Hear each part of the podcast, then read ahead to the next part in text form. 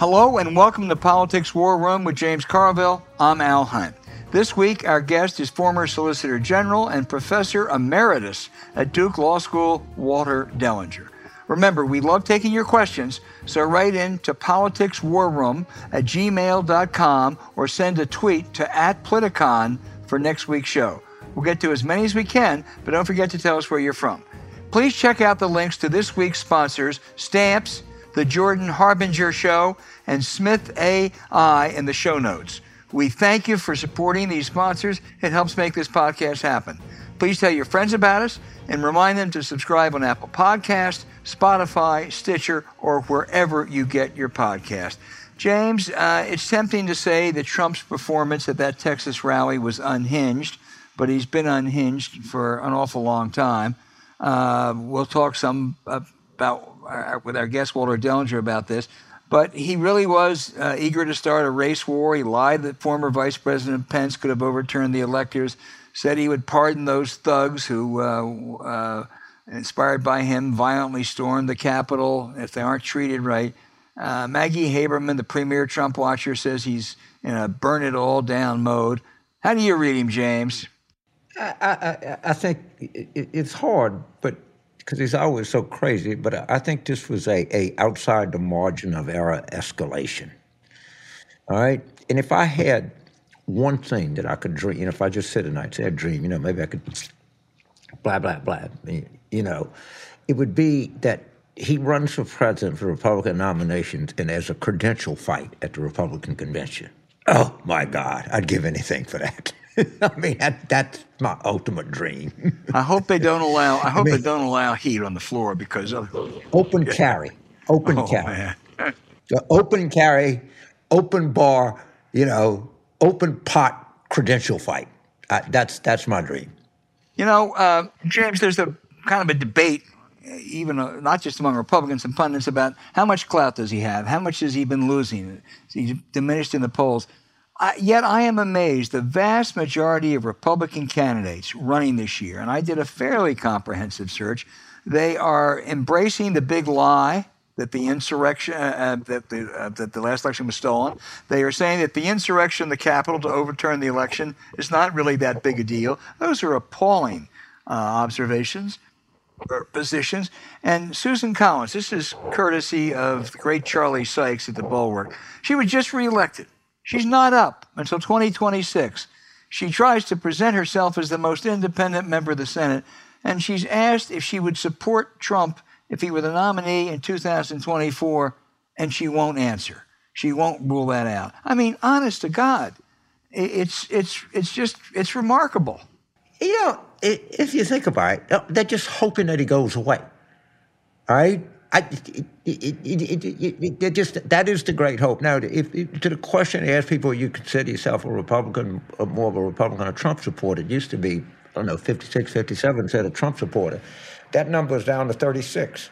And the, the calculation they're making is that he won't be around. No one will remember this. People want to go beyond it, and they'll just say, let's move on. Uh, that's, yeah. that's the total calculation that they're all making. I think they're dreaming, uh, but, but I think it is because I, you know you look at places like Pennsylvania and Ohio and uh, North Carolina and those Senate primaries. Same thing as a few few contested House primaries. You know what they're all fighting for? They're all vying for the Trump endorsement. Right. No, I mean they are, but I mean it, it, that's 2022. It, you know, let, let's see what happens between now and election day. But 2024, I think they're all banking, which is that he's going to be gone by yeah. then. Yeah, well, maybe that that, that so why do I want to why do I want to irritate people anymore? And I need to. And then when he's gone, they'll say, "Well, I don't want to talk about that. Let's let's talk well, about something." Well, again, not drawing a direct analogy, but uh, history is full of people saying that the authoritarian, the bad person, will just humor him for a while. Think Germany, the early 30s, and he'll go away. Uh, and you know, sometimes they don't go away. And um, and, and if they elect a bunch of Trumpites in 2022, whether he goes away or not, all the bad stuff right. he brings uh, is going to be right there in the fore. Yeah, what they, what no one knows is you may get a, a, a even worse right. version. Exactly. you know, you're not sure that you, you are going to trade up, but that's the calculation. And I, I, I would, I hope he runs in 2024. Desperately hope he runs. James, let me switch subjects to to uh, COVID. I mean, it really is. Um, it is the best of times and the worst of times. It's the best because more people are getting vaccinated. Cases and deaths are coming down. There may be a vaccine approved for children under five uh, sometime later this month. I mean, that really is all good, good news. And yet, it's also true that a new variant may be emerging, uh, that there, this irrational resistance continues. It's being politicized in campaigns all over the country. Um, Republican governor of Ohio, Mike DeWine, who I think has done a half decent job. If he loses, it's going to be because he did a decent job on COVID. Um, I, I, I, just, uh, we all want to open up, James. But man, uh, as a political issue at least, and as a health issue, I'm afraid this is far from over. Well, there's two things I read today. One of them, uh, Dr. Tom Frieden, who's obviously a, you know a five-star kind of guy, said that if you're over 65 and you're vaccinated, chances are 52 times less that you'll be in a hospital, right? Which is pretty significant. But there was a Hopkins study of the, the review of the literature that I, I, I'm not technical enough to read. It's called a, a literature review of meta-analysis that affects the lockdowns of COVID-19 mortality. Jonas Herby, Lars Jung, or something like that. Stephen and it was characterized, and I, am not qualified to read it, is they had only a two tenths of a percent effect on mortality. Well, if that's true, that kind of destroys the edifice of everything that we thought. But uh, people smarter than me would have to look at that study and see if it concludes what at least some people saying that it is. In other words, all this is a waste of time. I don't know. Wait a minute. It's what a waste of time? Lockdowns and school closings, according to what the way this research is being characterized, it's out of Johns Hopkins, produced a two tenths of a percent drop in mortality. If that's true, then wow, why didn't we, why are they telling us that now? Yeah. And I, I mean, I, I, but but again, I don't want to. I want to be very careful. I, it's it's in very statistic laden language and I, I, I could easily be mischaracterizing it. But I, I, would sure like to ask somebody what, what, what, exactly is people saying, and it's what they call a metadata review, where they take all of the studies and, and combine them into this one study.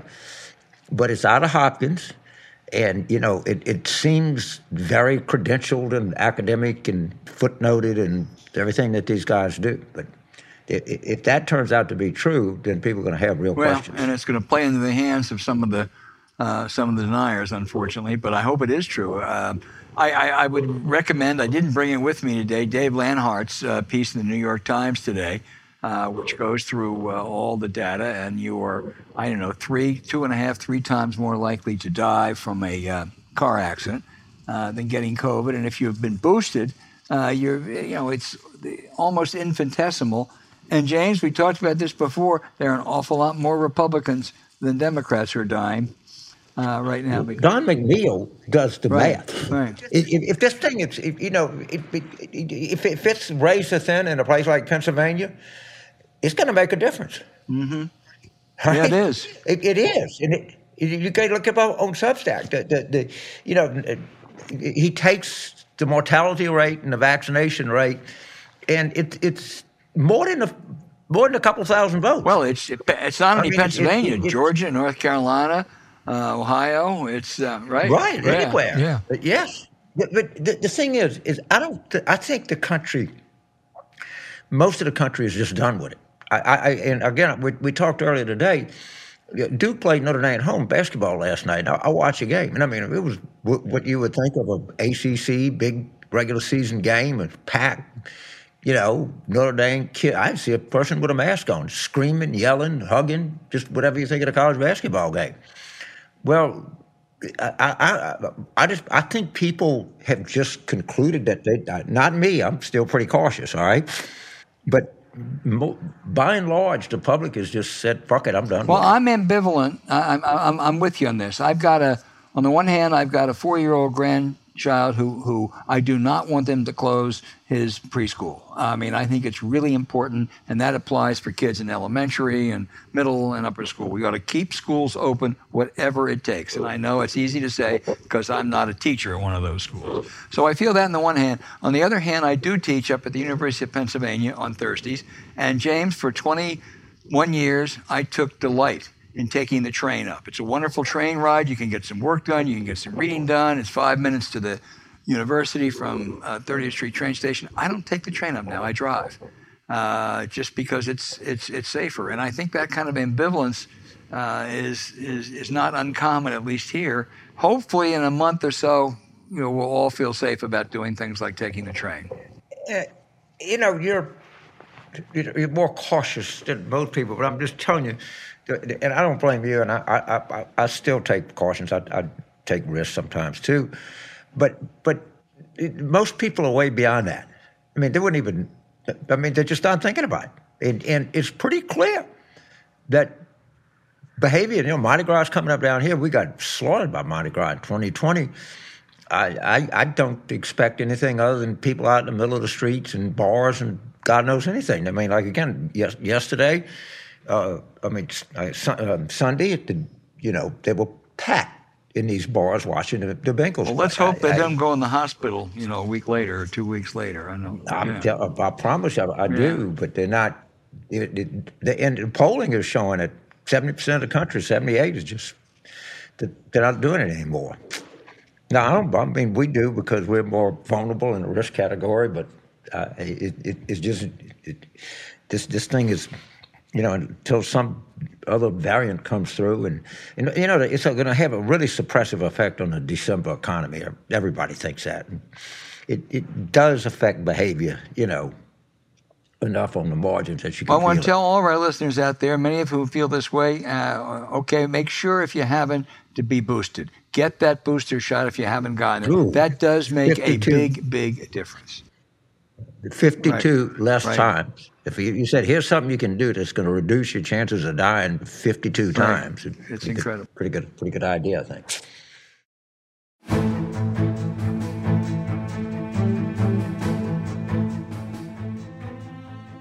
Hey, let's face it, taking trips to the post office is probably not how you want to spend your time. There are long lines and it can be difficult. That's why we recommend mailing and shipping online at stamps.com. Stamps.com allows you to mail and ship anytime, anywhere, right from your computer. Send letters, ship packages, and pay a lot less with discounted rates from USPS, UPS, and more. Stamps.com has saved businesses thousands of hours and tons of money. And with Stamps.com, you get the services of the post office and UPS all in one place. Plus, big discounts on mailing and shipping rates. Stamps.com brings the services of the U.S. Postal Service and UPS right to your computer. It's a must have for any business.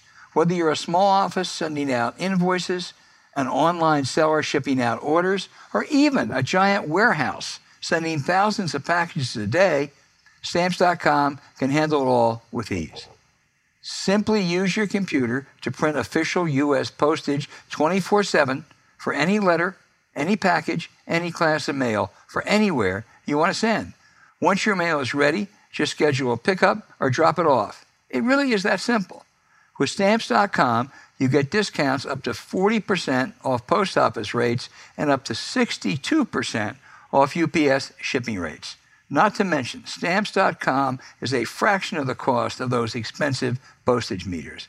Stamps.com is a no brainer, saving you time, money, and it's no wonder nearly 1 million small businesses already use stamps.com. It really is convenient, even for Carville Inc.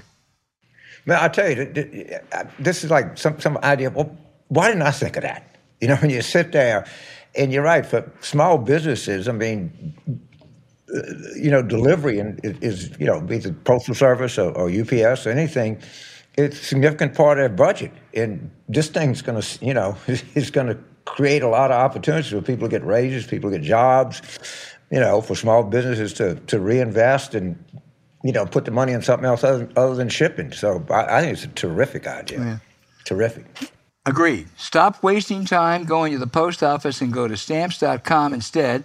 No risk. And with our promo code WARROOM, you get a special offer that includes a four week trial, plus free postage and a digital scale. There's no long term commitments or contracts. Just go to stamps.com, click on the microphone at the top of the homepage, and type in War Room.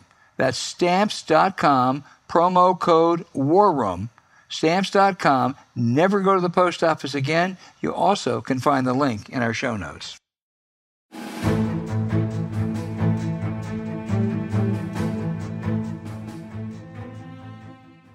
Hey, James, our guest is this podcast legal scholar, raconteur, and overall wise man, Walter Dellinger, former dean of the Duke Law School and Solicitor General of the United States of America. Walter, uh, some conservatives are indignant that Joe Biden has said he's going to choose a black woman to fill the seat of retiring Justice Stephen Breyer. Ted Cruz is outraged that he's eliminating 94% of Americans. Is this really new? No, it's not new at all. Um, you know, Donald Trump said he was going to name a woman to replace Ruth Ginsburg as soon as she stepped down. Uh, oh, Ronald Reagan, of course, famously pledged to name the first woman to the Supreme Court and did so. Um, I think a lot of Democrats have made a mistake of, um, of, of, of, saying, you know, well, look, Reagan did it too, uh, as if it were something bad, but they they did the bad thing, so why can't we? Uh, when in fact there are some substantial benefits um, to uh, considering um, the importance of demographics in a court that looks like America. Uh, take, for example, the best example is the appointment of, of O'Connor by, by Reagan. Uh, now, he didn't have half the population to choose from, as the Senator Cruz suggests, that the number of uh, African American women is a lot smaller than the number of women overall. But at the time, Reagan chose O'Connor in 1981. You know, he was choosing people between 45 and 60 years old. Those were women who entered law school between 1943 and 1958, and that was a very small number, a very small number for all the societal and legal and exclusionary reasons that we, we know all too well. That was a very small number, and it's an even smaller number of those pioneer women, sometimes one or two, sometimes none to a class at a law school like Duke. Uh, they weren't often Republicans either. So it was really. So what? What? Ironically, what the focus on limiting the choice to women that that Reagan asserted, what that did was to force them to expand in other ways. Expand in other ways looking for um, uh, a justice. And that turned out to be very beneficial. They found Sandra O'Connor, who was an intermediate state court judge. She wasn't on the highest court in the state of Arizona. The first time any uh, intermediate state court judge had ever been elevated to the Supreme Court. But by expanding the search, they found gold in a way that they wouldn't have if they'd been looking at the usual suspects of the white guy lawyers, uh, court of appeals judges, famous professors, etc., they would have missed out in a way that they found someone who, and, and Sandra O'Connor had, had had to do all kinds of law practice since the big firms would not hire her. She she did she was a city attorney. She had her own storefront. State legislator. That. Yeah, she then ran when when she had her her, her, her third child. She uh, went to do political volunteering, pushing the kids in a in a, in a stroller uh, for Goldwater Republican candidates. Uh, goes to the state legislature, winds up in, in two sessions becoming the majority leader. This was a great, enriching experience for her. She was the only member of the court, and they're sadly missed now, the only member of the court who had ever run for elective office. And I think that is part of the of the, the notion that when you looked for a woman in 1981, you had to be open-minded about about how you did it. She was, in my view, the most influential member of the Supreme Court since William J. Brennan, who, by the way, I might add, was chosen because President Eisenhower wanted to appoint a northeastern Irish Catholic Catholic, right? going into the ele- going Well, you into know- the election. Yeah, we well, had I- one last point, Aldo. We had a Southern seat on the court from the time that the first, uh, the, the very first appointment of, of of Justice Rutledge in 1789 until Hugo Black's retirement in 1971. There was always, always a Southern seat on the Supreme Court, and that always, of course, was a Southern white white male. So, well, what there also was, I think, and you correct me because you're the expert on this. I saw a New York Times columnist said, "Yeah, Louis Brandeis was appointed because uh, uh, he was Jewish, but he was eminently qualified. He was, and his successor, uh, I believe, was Felix Frankfurter, who was Jewish, eminently qualified. His successor was Arthur Goldberg." Eminently qualified, Jewish. His successor was Abe Fortas, who, despite his later problems, was probably qualified and Jewish those that that nothing wrong with that. Those were all good choices, um, uh, with the exception of the last one. And uh, uh, you know, I, I just I, I think that uh, we want a court that doesn't consist just of Harvard and Yale law school graduates who are members of the U.S. Court of Appeals. Right.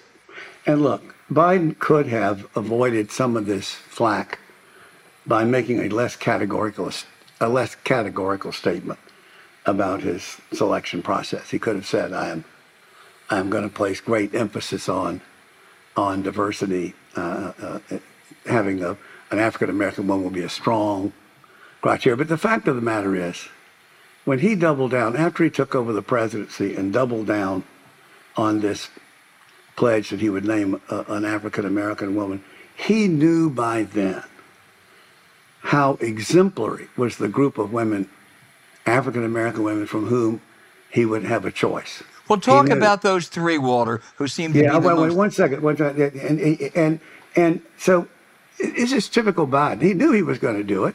Just Yeah. the way Reagan knew he was going to name one. He knew he was going to do it, and he just said so directly. Yeah.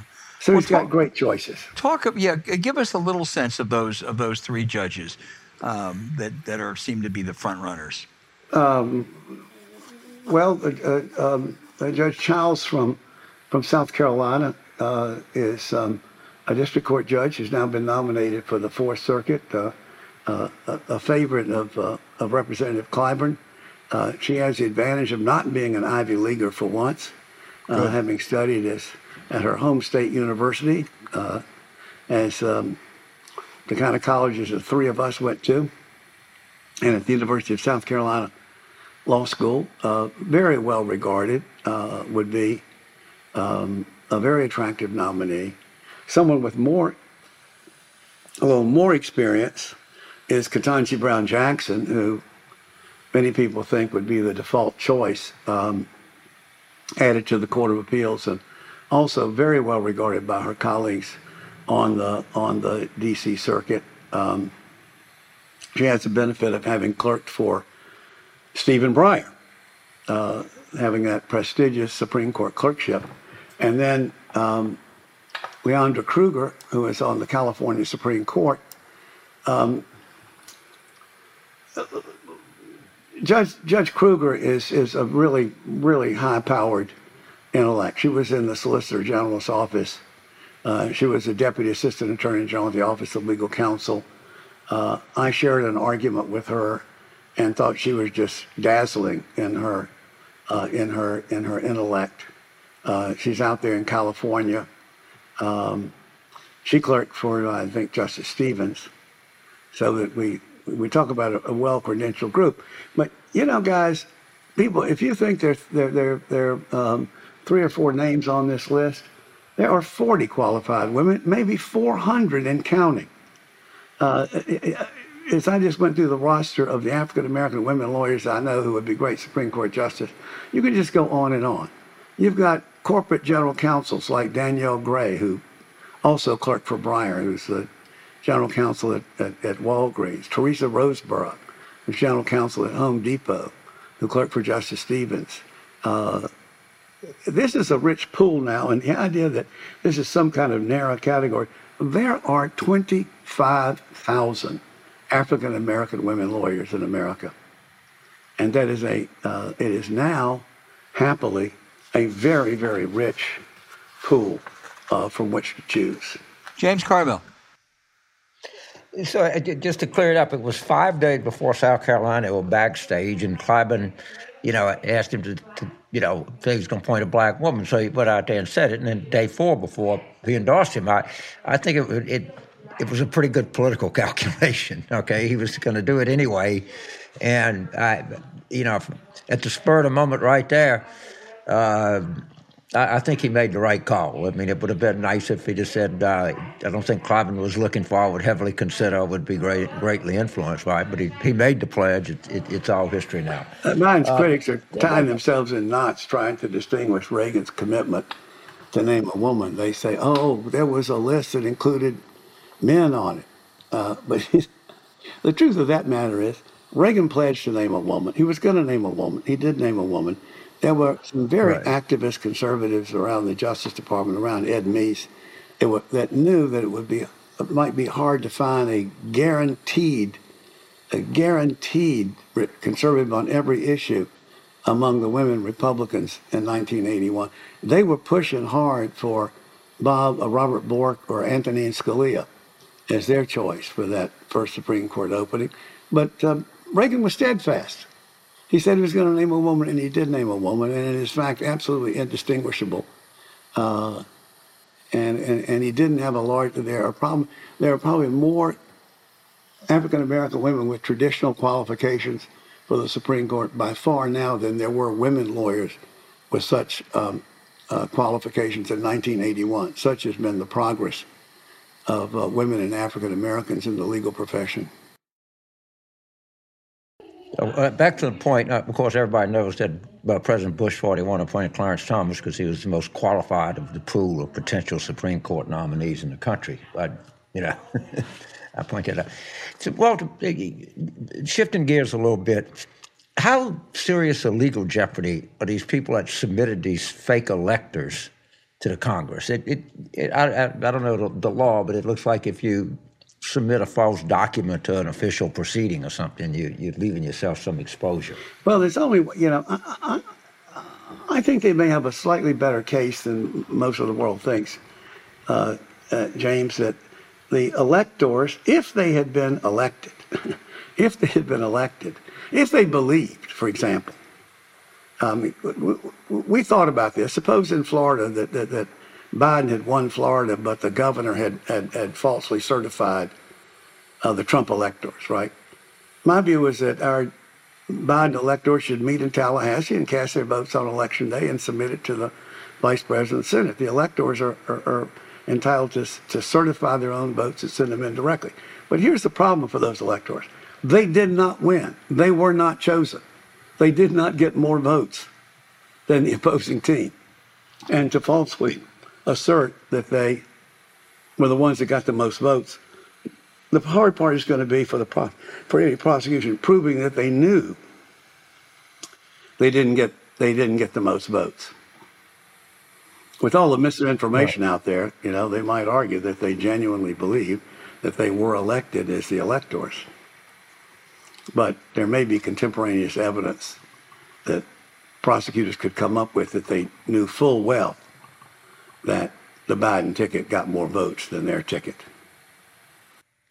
So, so on another subject, we are told that uh, Trump was ordering people to tear pages up that were going to go to the archive. Because I understand that that's kind of mandatory that the stuff that gets turned over. Is there any potential criminal problem with destroying documents that are that are heading to the archives, or is that is that just a kind of a nothing burger? Well, public records is, is, is, is very important, but when, when it's the president himself has so much authority to inherently classify, declassify, that's probably not an issue. Oh. Which doesn't mean to right. say that uh, the former president is without legal jeopardy. Um, my sense is that his, his conduct over last weekend, did you all get a chance to see any video of his of his of his public appearance? I, I did.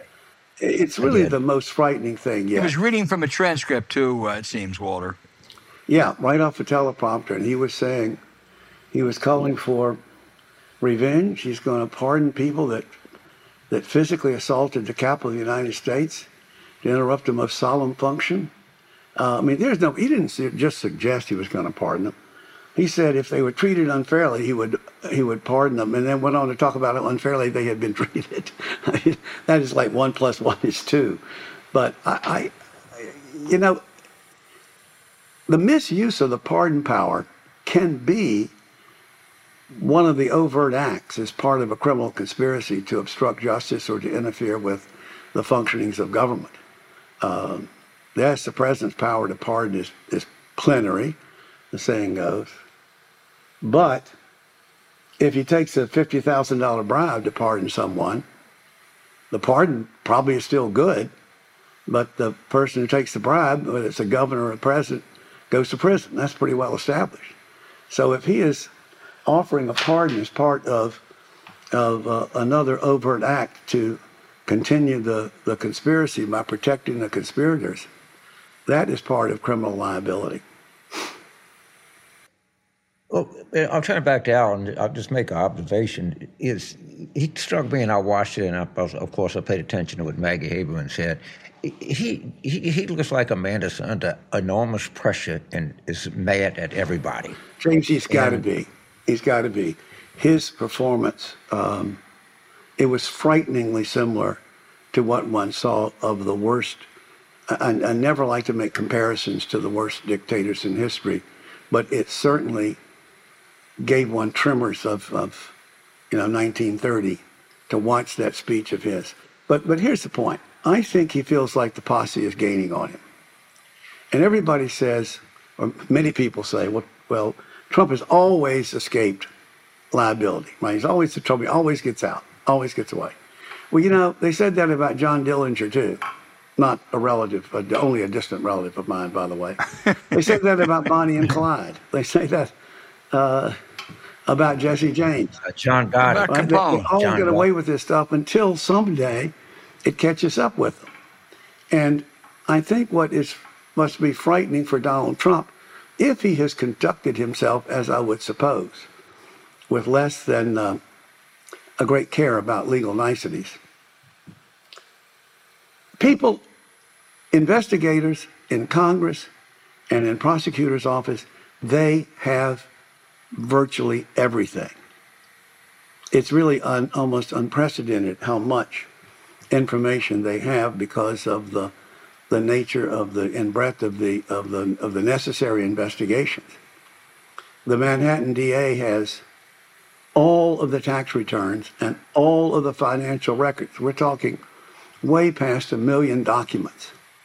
They got everything. That's because Trump had no choice not to turn it over because he did he wasn't the custodians. The Mazars accounting firm was the custodians. Now I was assisting the Manhattan DA in that case, but I I was screened off. I screened myself off from any of the grand jury information, so I don't know what the what the um, you know what the facts are. We just went to the Supreme Court on that. Um, the Congress is getting an enormous amount of material. The Select Committee is being turned over because many all of that material that the Supreme Court recently uh, ruled that's in the hands of the archivist. And if if he ever winds up before the U.S. Supreme Court, it would be a mistake to think that the quote Trump just, justices, the three Trump justices, are going to vote for Trump. They care about a lot of things that, that I don't care about, a lot of conservative things, those three Trump justices. But they don't, you know what they don't care about? They do not care about Donald J. Trump. They've got no reason to. They've got life tenure on the court. And sure enough, in the case, the Manhattan DA's case, to get all of his financial records and tax returns, the vote was seven to two in the Supreme Court. And, and Justice Kavanaugh and Justice Gorsuch um, voted um, in favor of the DA's right to get that information. And it was eight to one, rejecting Trump's claims to try to stop the, the, um, the Select House Committee from getting information from the archivist. Eight to one. So I, I think he's, um, um, if there is criminality there, he's got real trouble and there's a very big posse.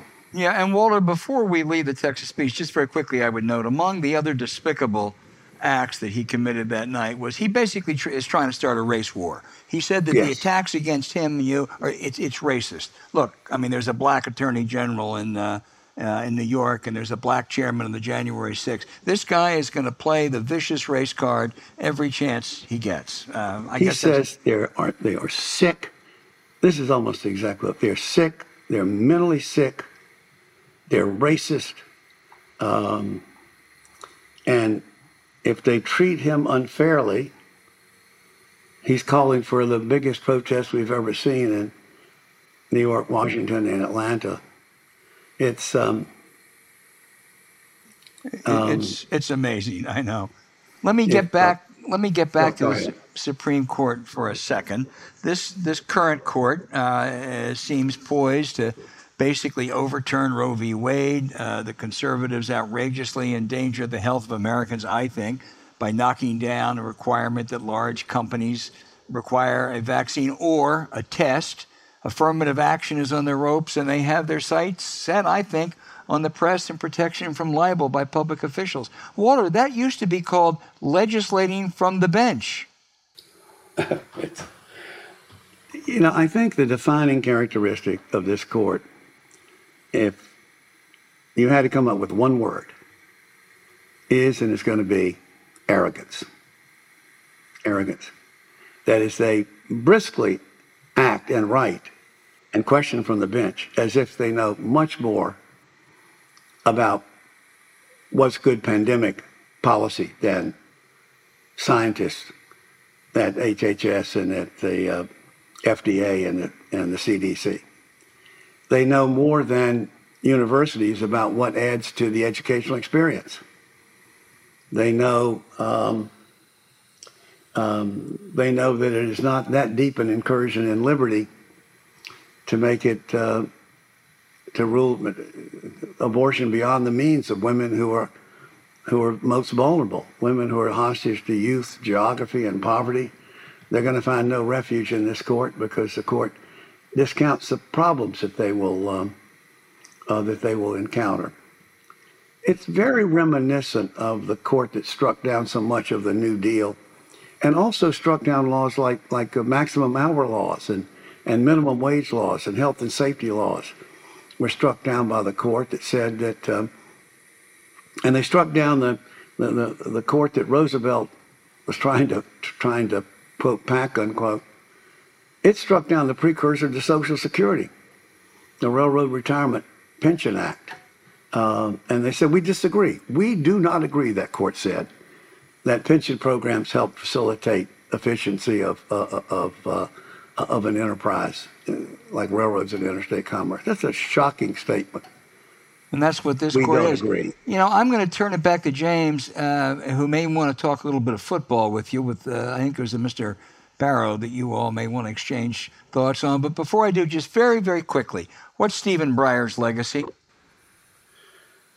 I think he will be seen as, um, well, I think his stature will grow in the light of the court that evolves uh, in the future because his humility, he was not actually a, a particularly humble man as an intellect. He, he was quite confident in his Harvard professor, uh, chief counsel intellect but he was modest in terms of whether he thought that that intellect should be used to displace people uh, uh, elected by 320 million Americans to office, and uh, that that pragmatism. He's also a, in the line of, of, of Lewis Powell, Sandra O'Connor, Stephen Breyer, is the uh, apostolic succession of people who brought pragmatism to the court. That and an ability to say, I, I'm not sure that I should be the one to to make a decision for 300 million Americans will be his legacy. Right. James, you got anything to talk to Walter about? Yeah, I did I want to talk, about- have to talk a little football. Um, so, you know, obviously we talk and followed up Joe Burrows. Like, if, if you're in the bars in New Orleans during the Cincinnati game Sunday, you just thought the Saints were playing. I mean, just, it, was, it was unbelievable. They were all out in the street yelling and screaming. But this is what worries me. If, when, you know, you say, well, what about Josh Allen or Mahomes or, or, or anybody else? Burrow is the least protected quarterback in NFL. Yeah. He's been sacked 52 times. And he's going to have Aaron Donald and Von Miller, you know, bearing down on him. Do you think I'm insane to be worried about my favorite athlete, Joe Burrow? you're, not, you're not insane. Uh, he's, um, uh, uh, you know, he's um, he plays a position that is so difficult. You know, uh, uh, Ted Williams once said that the hardest thing to do in all of sport was to hit a baseball, and and uh, that may or may not be true. I can't believe there's anything harder uh, in the world of athletics, more difficult than being an NFL quarterback. What you have to process intellectually in a matter of seconds, and you have to look at a field of people and realize where everybody is. No, not where everybody is, where they are going to be two, three, four, five seconds from now. Right? That's what you have to imagine and program in while 300 pound people who are mostly muscle are trying very hard to hurt you very badly. I, I just find that to be an extraordinary position uh, uh, uh, to be in. And, and the preternatural calm of Joe Burrow, You, you, you see him on the sidelines, and you would think it's, uh, it's the Sunday afternoon football of the guys, uh, the guys from the office against the guys from the other office. Um, and I, I just think um, um, he's uh, he's got a long career, but uh, I think what, what Cincinnati needs to do, James, is to trade one of their excellent core of receivers. They have at least one more great receiver than you need. They need to trade one of those receivers at least for a offensive lineman. So, what when in this draft, everybody says they need an offensive lineman. Obviously, Burrow talked him into drafting Ja'Marr Chase, which obviously worked out pretty damn well. He's going to be the rookie of the year. Okay, he was Jordan Justin was the rookie of the year the year before. The two the two consecutive rookies of the year were pass receivers for Joe Burrow in 2019. But I think when, in Burrow's mind that he thought Chase was good enough and could get open fast enough that he was worth more than a than a really valuable offensive lineman. But you know, like everybody knows, the Saints need a quarterback. Everyone knows that Cincinnati needs a real good offensive lineman. They're obviously not going to have a very low draft pick.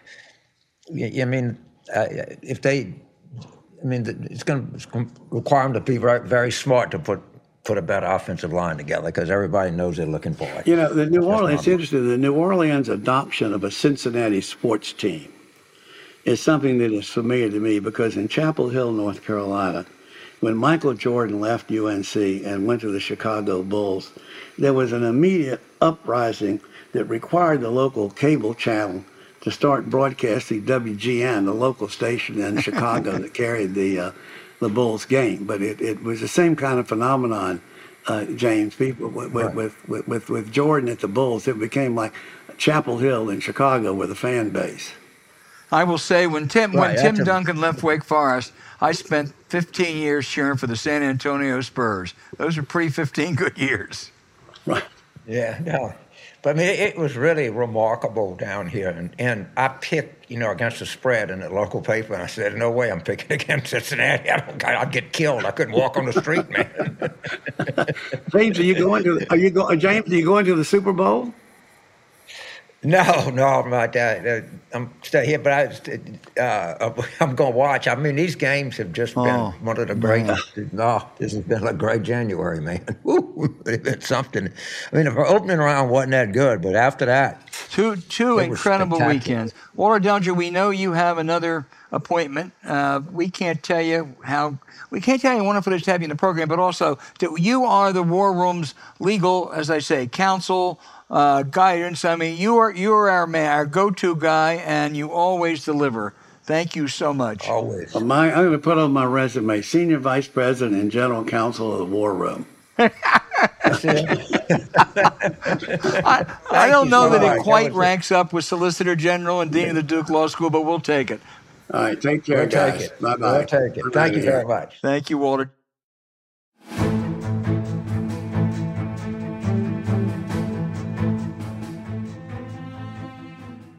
Hey, James, we got a different kind of a sponsor for this episode the Jordan Harbinger Show, a podcast you should definitely check out since you're a fan of high quality, fascinating podcasts hosted by interesting people.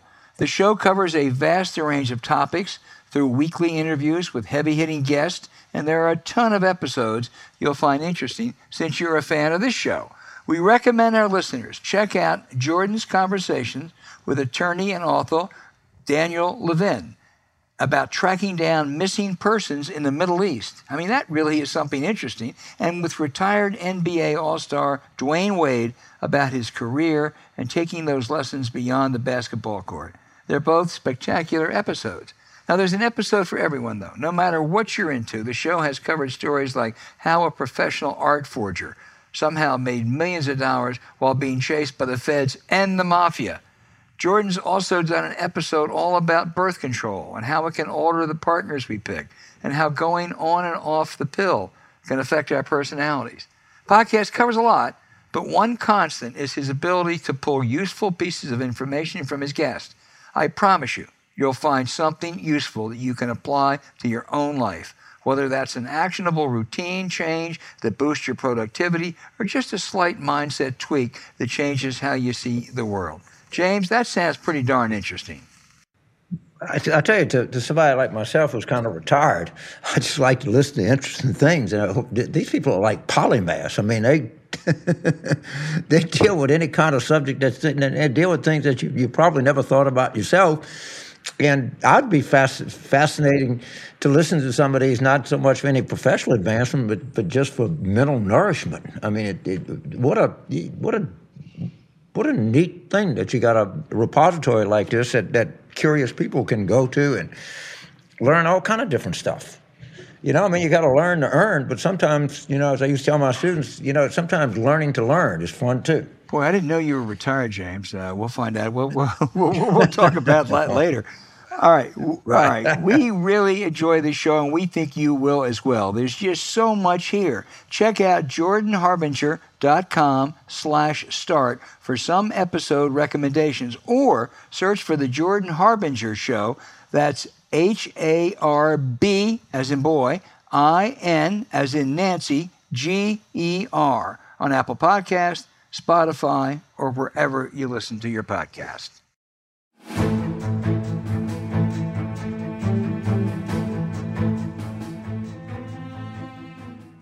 And now we go to one of our favorite segments, maybe our favorite segment, um, other than our great guest, and that's listener questions.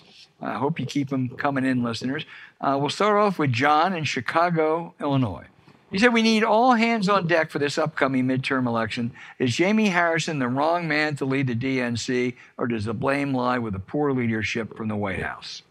You know, I don't.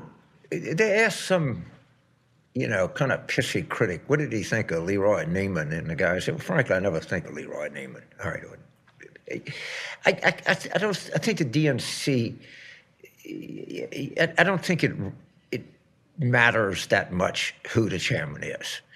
I, I really don't. I, I think we got to look to the, the, the White House and the congressional leadership and other places for, for, for to, to try to win these elections. But I, you know, we were fortunate in the Clinton campaign. We had Ron Brown, who's a very, very good chairman. But I don't know how much a, a great DNC chairman is worth uh, compared to an average one.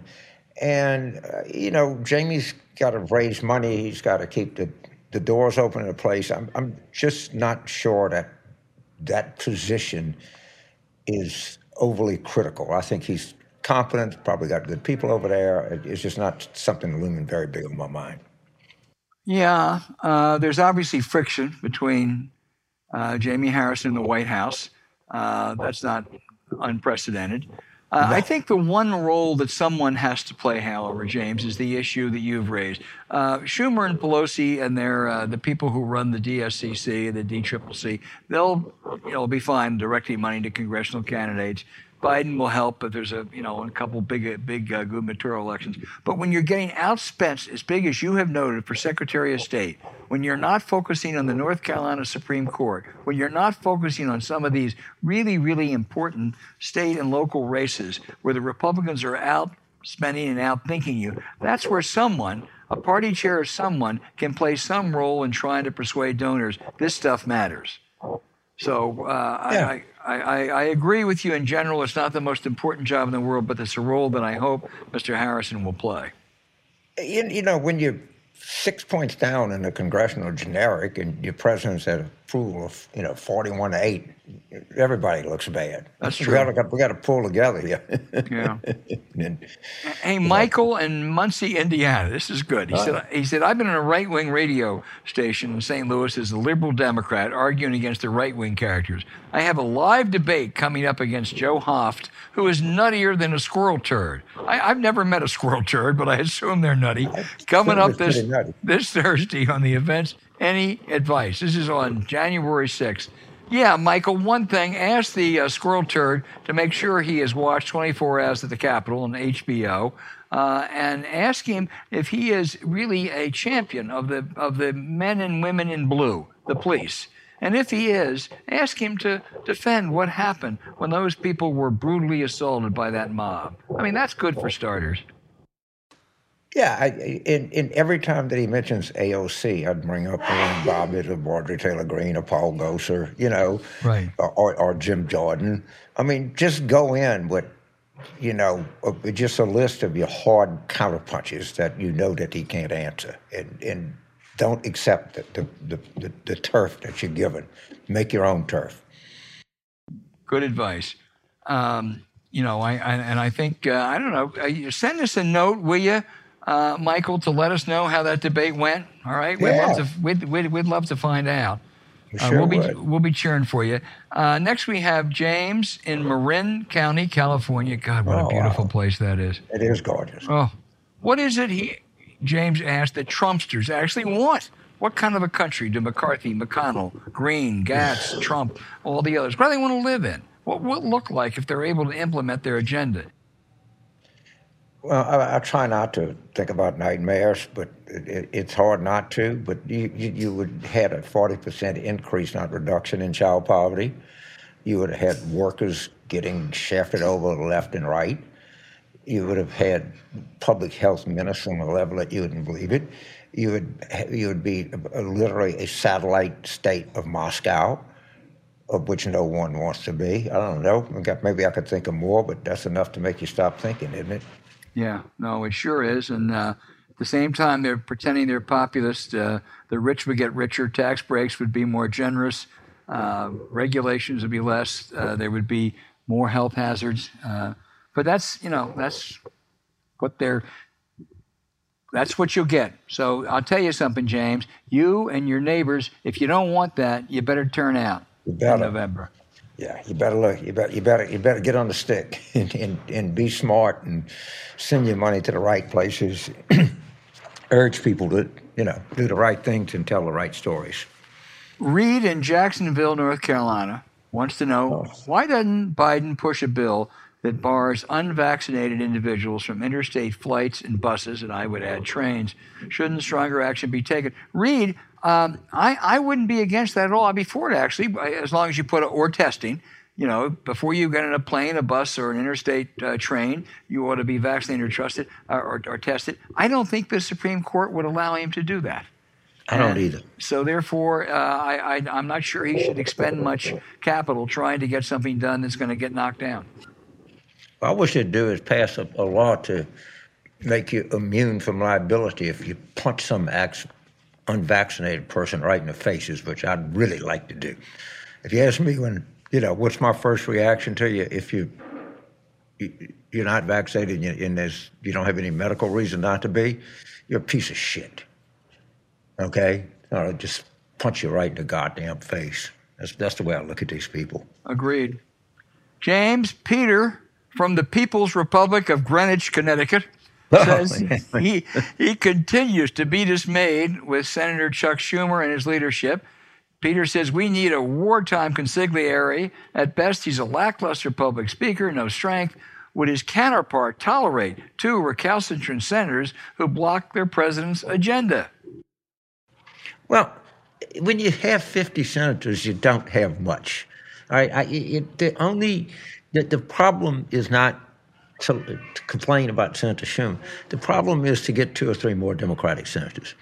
And if you do that, and I, I pointed out in an interview I did, you know, President Roosevelt, President Clinton, President Obama came in with significant congressional majorities. It just it's just a very difficult, and I'm not making excuses in anything, but it's just difficult in a 50-50 Senate to do to do very much. And it's not to me that the shame is not what they didn't do. The, the, the stunning thing is how much they actually got done. Yeah. No, I agree. I mean, what are you going to do to those two senators? You want to kick them out of the party, James? Then you know what? Mitch McConnell's the majority leader. Uh, yeah, so I, I, just I understand that people are frustrated, but it, it, put the frustration in the right place. And it's it's it's really not. It, it's the fact that you have 50-50 Senate. James, I'm going to combine two questions about the High Court.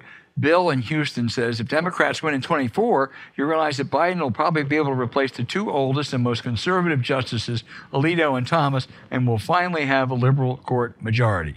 And uh, first of all, take that up, Bill. Clarence Thomas's wife, Ginni, they have a, a, you know, again, read Jane Mayer's piece on her. There was a piece in the Post today building on that about the conflict of interest as she lobbies for all kinds of causes that uh, he uh, he then adjudicates. She wouldn't let him leave, so you know they'll they'll they'll, they'll have to carry him out. Uh, and the other question is Gordon in Norwood in Norwood, Michigan, says, "What would this court have done with Plessy if they had been in power?" Uh, he says in 54, he means in 1896, or Brown in 54, or challenges to the Civil Rights 64 Civil Rights Act. What sort of a country would be if their judicial philosophy of originalism is held? We'd still have separate but equal, and it would be a phony equal. And I think that this court never could have put together what Earl Warren did. Gordon says, thank God for Earl Warren in 1954. Rights usually have been expanded by the court, they now are being curtailed. Oh, they could be curtailed a lot more. If, if, if, all they have to do, if they wanted to, is say the Fourteenth Amendment is uh, is as it was, you know, for a long time, is not applicable to the states. So it, you're right. The federal government can't deny you a due process or equal protection laws but the state can. And it say that, that the Constitution is actually silent on that. And uh, they, they, that's how they got around this.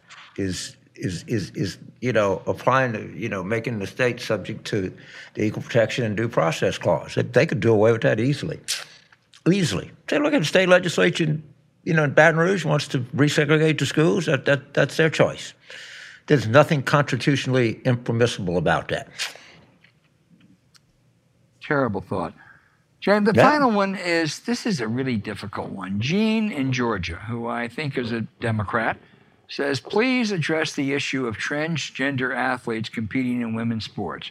The Republicans are cleaning up on this. There's a House Bill 1041 by an Indiana Republican She's, she's going to make us look like fools. Why do we have to look like fools? I worked so hard, Gene says, for the wins we got in 2020 and 2021 with Ossoff and Warnock. This transgender stuff is going to sink us like a boat anchor. You know, I did six point six tenths percent of the population, and and just been people been horribly discriminated against. I'm you know, the, the, athletic associations should deal with this and kind of set the rules. But you know, and I saw this story about a, a, a Penn swimmer that you know was like beating all these records by by X Y Z. I, I, I think that the, the you know we ought to get expert testimony on how to do this and the best way, and it, it, it's a headline that affects it's just something that, that needs to be dealt with, but I think it should be dealt with by the rules of local athletic administrators. Yeah, boy, it is a tough one. I agree. Okay, please keep those uh, emails uh, and letters coming. Uh, we try to get to as many as we can, and if we didn't get to yours this week, hopefully we will next week.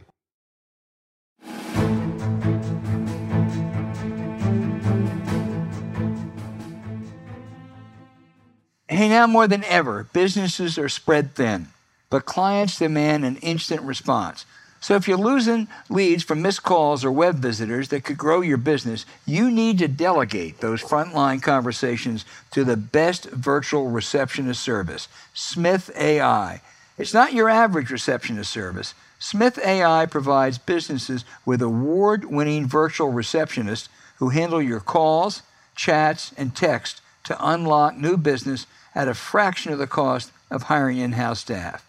And since 2015, they've combined the best receptionists across North America with AI technology for superior business communications and customer engagement. Their friendly and professional agents screen leads using your custom criteria, schedule appointments on your calendar, and call back leads who complete the form. They do it all by phone seven days a week and on your website through their 24 7 live chat service. They even answer text and Facebook messages. I mean, how much time would you save, James? I don't, you know, I was listening. I listened to this. I was thinking when I was a political consultant, yeah, and I was a, like a one man shop. But I, if I'd had this, I'd have had two times the clients I had in my life. I mean, you know, you talk about something that's not going to cost you that much, and just you don't miss anything. It elevates you. It's professional. You know, it, it makes you sound like a bigger deal than you are, and that's okay too. And that's what people like to feel. And but I, I know for in my former profession, something like this would be invaluable. You're not going to miss anything. Man, just think of how many presidents you could have elected then. I'll tell you, huh? Oh, wow. Smith AI integrates with your preferred software, Salesforce, HubSpot, Calendly, Zapier, and thousands more, keeping you off calls, but always in the loop. Plus, they have English and Spanish speaking receptionists and will block spam for free. So, no more annoying sales calls. Smith AI handles calls after hours or just your overflow, helping thousands of small businesses across a wide range of industries, including law firms, home service professionals, marketing agencies, and other service based businesses. And they're ready to help your business too. Imagine work uninterrupted, running your business with less stress and getting more leads from your marketing efforts. Smith AI pays for itself and then some with all the new clients their receptionists help you win. You'll never miss another lead. You'll boost revenue, increase your focus at work, and keep your staffing costs down. It's as simple as forwarding your calls to Smith AI. Plans start at just 240 bucks a month. Try Smith AI today and see for yourself why business owners like Justine Nicole say Smith AI receptionists are her secret to business growth and client happiness. And our listeners, listen to this, will save $100 when you sign up using our promo code WARROOM at smith.ai. Visit smith.ai to read five star reviews and be sure to use our code WARROOM to save $100 at sign up. Don't let another day go by. Try Smith AI or look for the link in our show notes.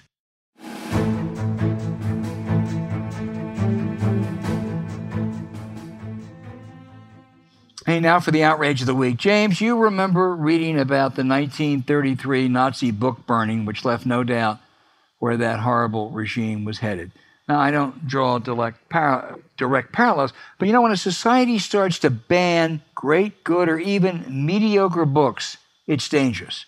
But today there's a pervasive, predominantly, though not exclusively, right wing campaign to ban books they deem offensive. Books about Martin Luther King, Toni Morrison's Beloved, or any work that touches on sexual activity, gender identity, or racial shame is targeted. A Tennessee school board went after Maus, the celebrated nonfiction comic book about the Holocaust, because it contained curse words and nude images. I imagine they wanted those those poor people going to the gas chambers to have clothes on. I mean, it just it's unbelievable that they would do that to those kids. And then Virginia's new governor uh, Glenn Youngkin, we were told this private equity guy would be more reasonable.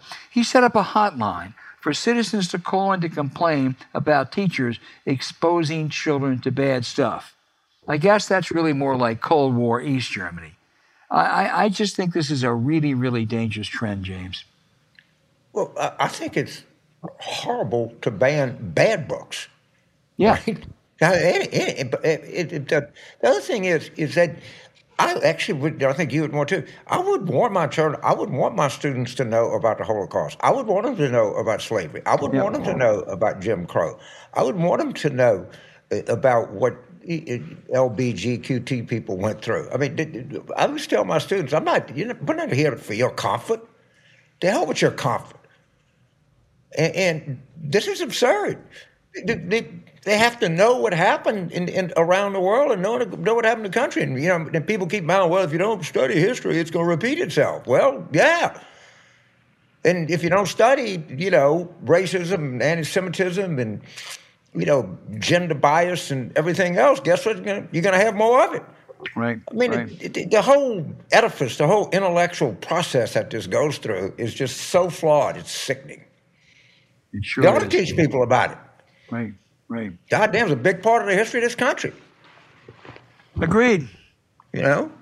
You have an outrage you want me to add to this? I'm just I'm just adding to yours. yours well, I, you know, I'll add one more. This is overwhelmingly a right wing problem, but I'm not going to let off the left, James. There have been moves to ban Tom Sawyer and and to kill a mockingbird. Uh, that's just as offensive. It's just not as prevalent today. Don't ban books.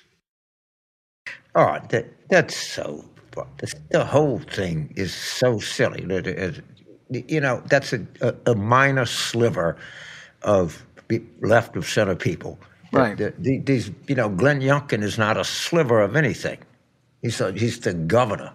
It's a, right. it, it, it's a it's not even remote. Uh, yes, the, the left wing orthodoxy is is just ridiculous. It's just and, much and more. I agree. I agree. To be I honest with you, everybody hates him.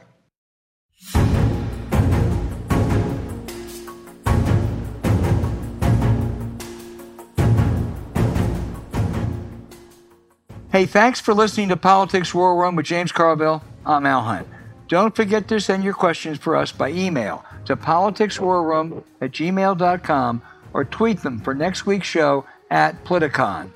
Following this episode, we'd appreciate it if you check out the links to our sponsors Stamps, The Jordan Harbinger Show, and Smith AI in the show notes. We deeply thank you for supporting them. When you do, it helps make this podcast happen. To keep up with us, subscribe to Politics War Room on Apple Podcast, Spotify, Stitcher, or wherever you listen. Please rate the show with a five star review. We'll be back next week with another show as we continue our War Room planning.